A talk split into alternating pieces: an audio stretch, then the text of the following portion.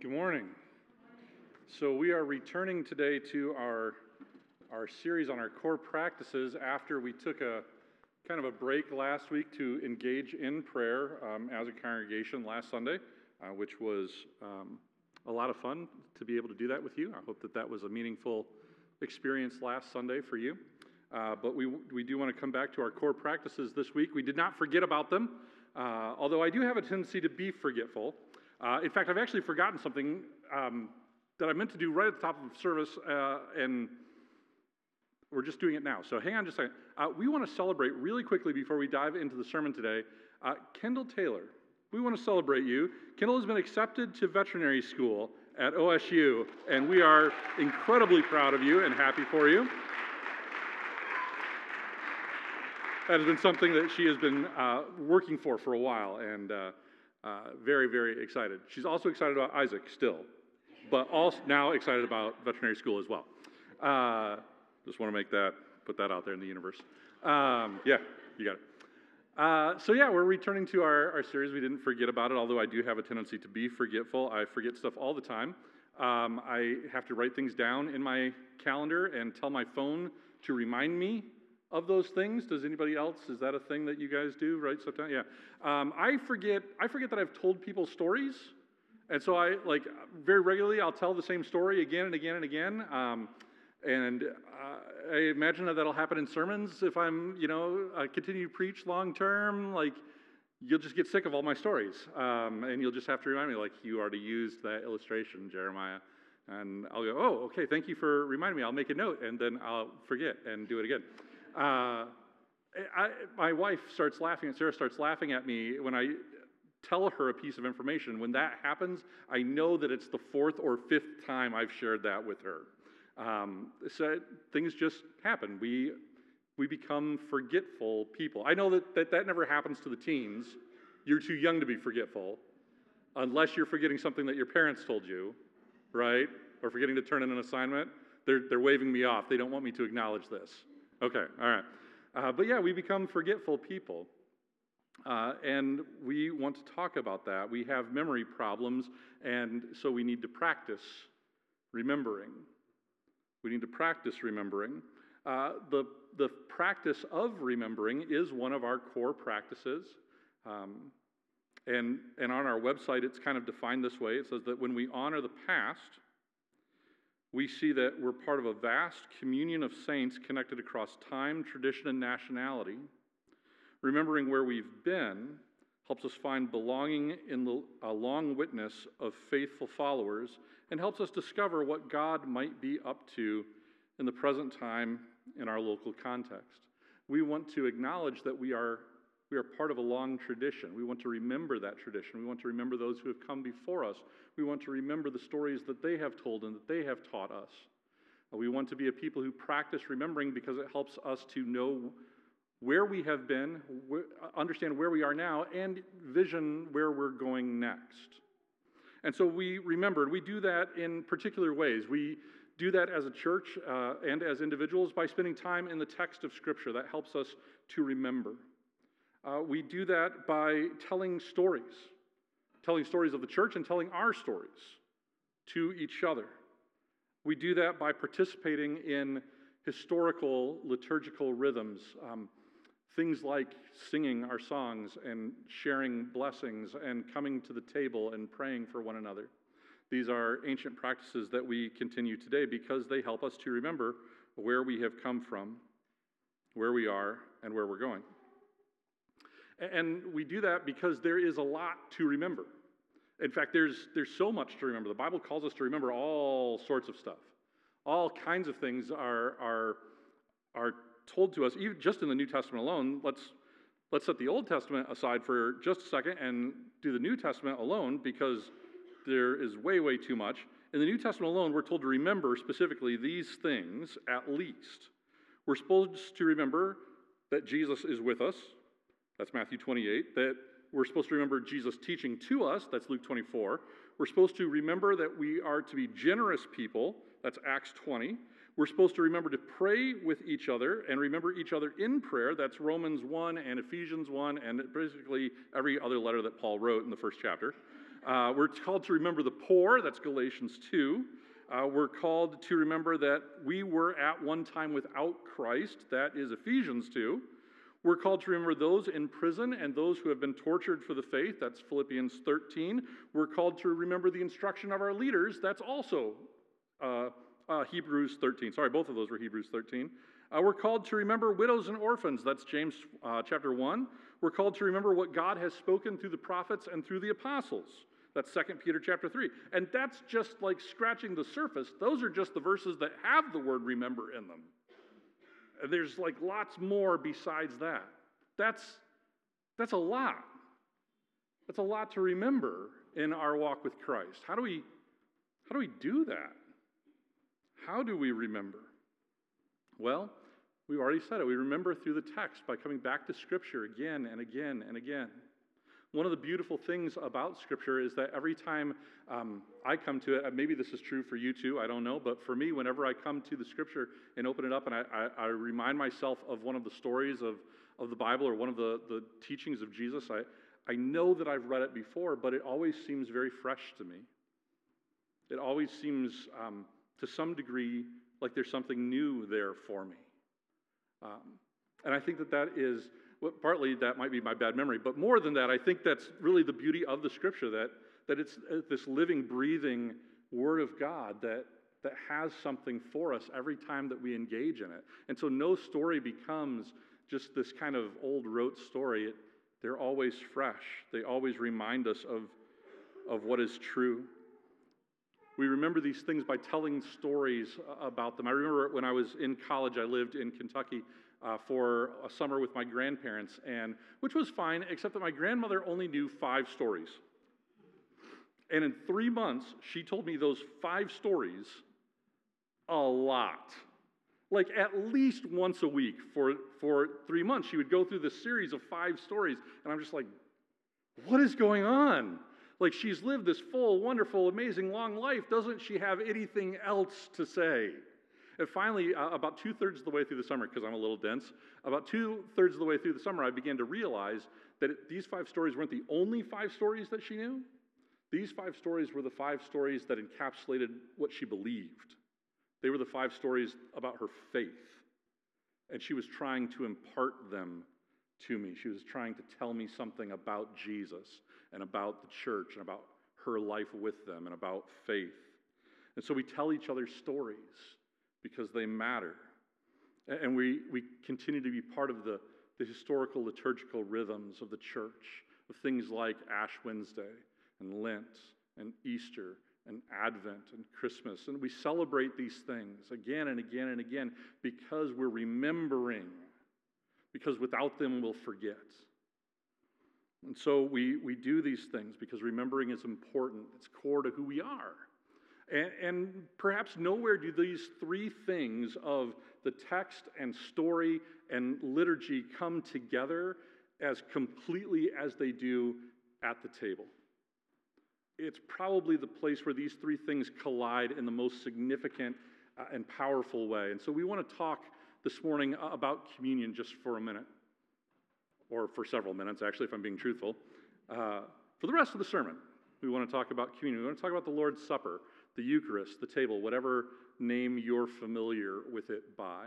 The church has called it by many things over time. We've understood it in many ways. Uh, we, we have appreciated its significance differently throughout history and uh, by church tradition, but uh, throughout history and throughout church tradition, we have all agreed that this thing is central to who we are. Because it's here that the text of Scripture and the story of Jesus and the story of the church and the liturgy that binds us together collide in the most significant way. It's a story that is retold and reenacted as often as we come to the table. For us, that's weekly. For other church traditions, that's different. But every time we come, we are retelling and reenacting this story, this uh, what may be the earliest piece of our liturgy. And Paul talks about it very significantly in 1 Corinthians chapter 11, uh, in the middle of a letter that is written to a church that is getting absolutely everything wrong. Um, seriously, if you ever want to feel good about yourself, read 1 Corinthians because they're a mess.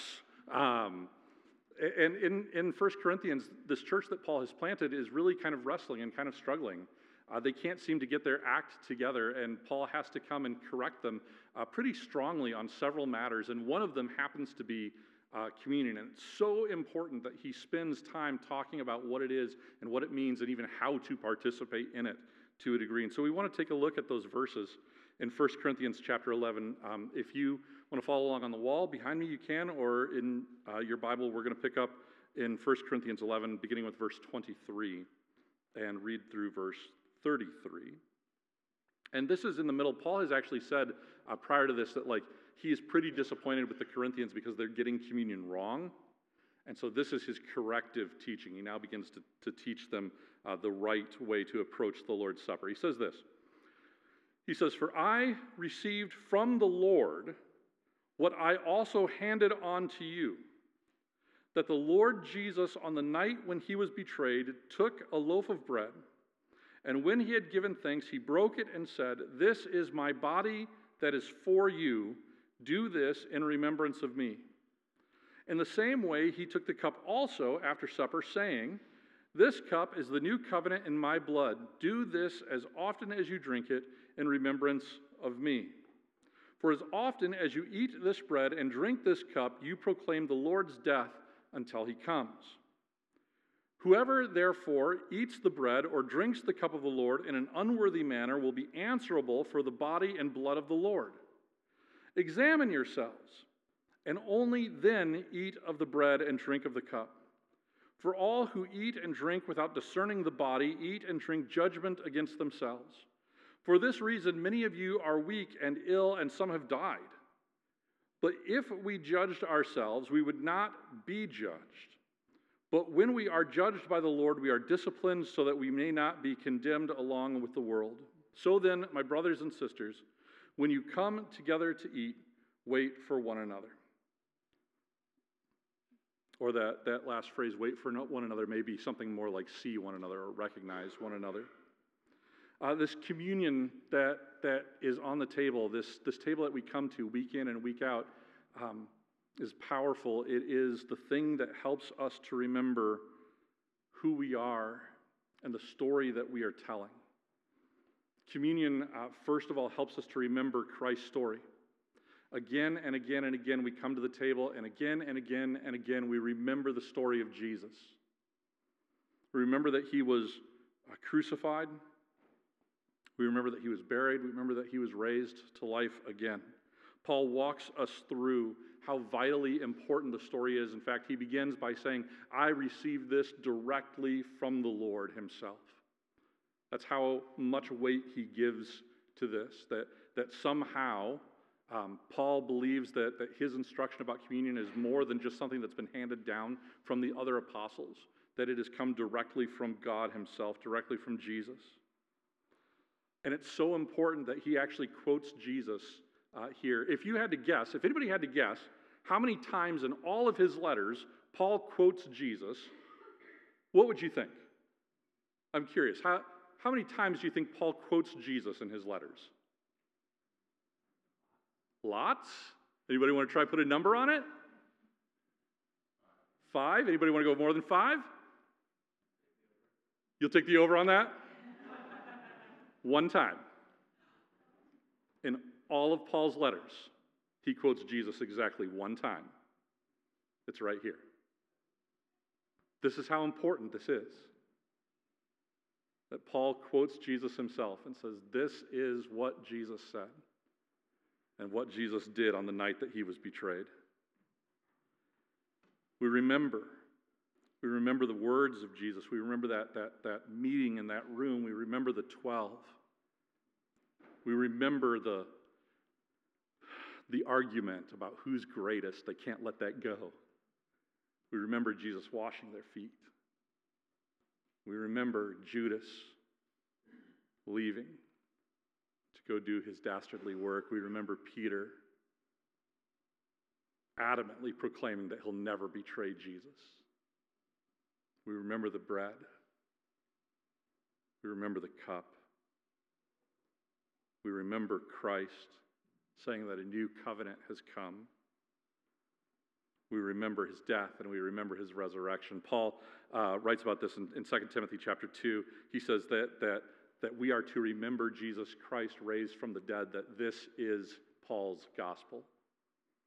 That his death and resurrection is, is the good news. And communion helps us to remember that. If we ever forget what's at the core of our faith, we come to the table again and remind ourselves this is who we are. This is where we've come from. This is what we believe that Jesus was crucified and that he rose again, and that in that he secured for us forgiveness of sins and the promise of eternal life. And that's magnificent. In communion, we remember Jesus' story, and in communion, we remember our story too, that we have a part to play in this story. We remember that, that, that communion is an ongoing thing. We're not just reenacting something from long ago, but we're participating in it anew every time we come to the table. And we remember that we are a part of the story. Examine yourselves, Paul says. Examine yourselves. Because this is important. When we come to the table, if we're, if we're not ready, if we haven't examined ourselves, we, we're in danger I know we don't think of the communion table as a particularly dangerous place, but Paul seems to think that it's, it's powerful, that there's something powerful happening here that we need to be respectful of, that we need to be aware of, that we need to examine ourselves before we come. We need to remember who we are, who we used to be, who Christ has called us to be and is helping us to become. Um, there's a, a, a singer uh, by the name of Steven Curtis Chapman. Uh, anybody remember or know Steven Curtis Chapman? Several of you. Um, that's not enough hands. I'm sad. Um, really, really great music and great musician. And one song that, that I really love of his, he has this line that kind of bounces around in my head from time to time that says, Remember your chains, and remember that your chains are gone. Like, that's the essence of communion to remember who we were to remember that we were bound up by our sin, to remember that, that because of our sin, we were separated from God, and then to remember what God did with that, that He removed that from us, that He freed us from those things. We remember every time we come to the communion, our baptism, we remember that we have put on Christ. We're only baptized once. We come to communion again and again and again to remember that. To remember that we're new people, that we ourselves, in the pattern of Jesus, have died and been buried and have risen again. And we remember that our story is not an individual story. Too often, I think growing up, I thought of communion as a very individual thing. Like it was quiet time, everybody was quiet, and you had your thoughts, right? Um, which is totally fine. We're going to do that in a few minutes. But communion is also something we do together. That's why it has that name communion, communal, community. Like those words all, all go together, right? Communion is not just about me, it's about us. It's not just an individual exercise or practice. It's something we do together. Paul says that, that part of our examining of self is recognizing the body, recognizing the whole body. When we come to communion, we're to remember each other, we're to recognize each other's story, and we're to recommit to being a part of each other's story. To remember we're not alone in this, and to make sure that everyone else knows they're not alone in this too. When we come to communion, we even recognize beyond this room the body of Christ, that there is a body of Christ down the street that's meeting, and another one down the street from there, and more across the city, and more across the state and the nation, the continent, the hemisphere, the world. We remember that we have brothers and sisters who are coming to tables all over the world whose faces we don't know and whose names we've never learned, but they're still part of us. And we celebrate with them and we celebrate for them. And we also pray for them because we have brothers and sisters who are coming to the table in secret places, and in dangerous places. We have brothers and sisters who are coming to uh, the table behind bars, in prisons, in whatever way they can, with, with whatever meager substance they can find, reenacting and remembering Jesus in their own way, with their own words and their own music. We remember that we are part of something so much bigger than ourselves. We remember our story.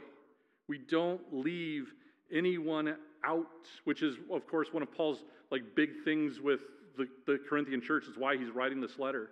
That apparently the Corinthian church is made up of two kind of groups of people, like most early churches: a, free, a group of free people, and a group of enslaved persons. And the free people would come to the house and they would celebrate and they would eat and they would drink, even apparently to the point they were getting drunk.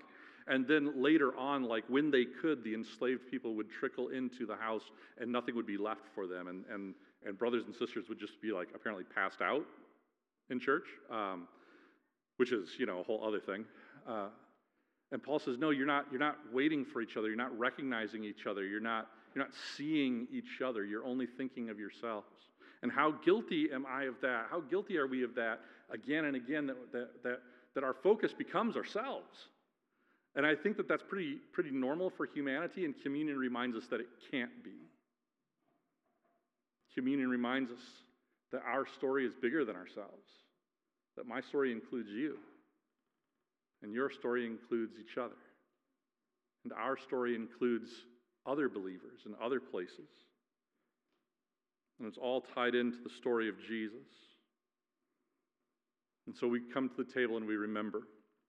I should note, by the way, that there is a difference between remembering and reminiscing.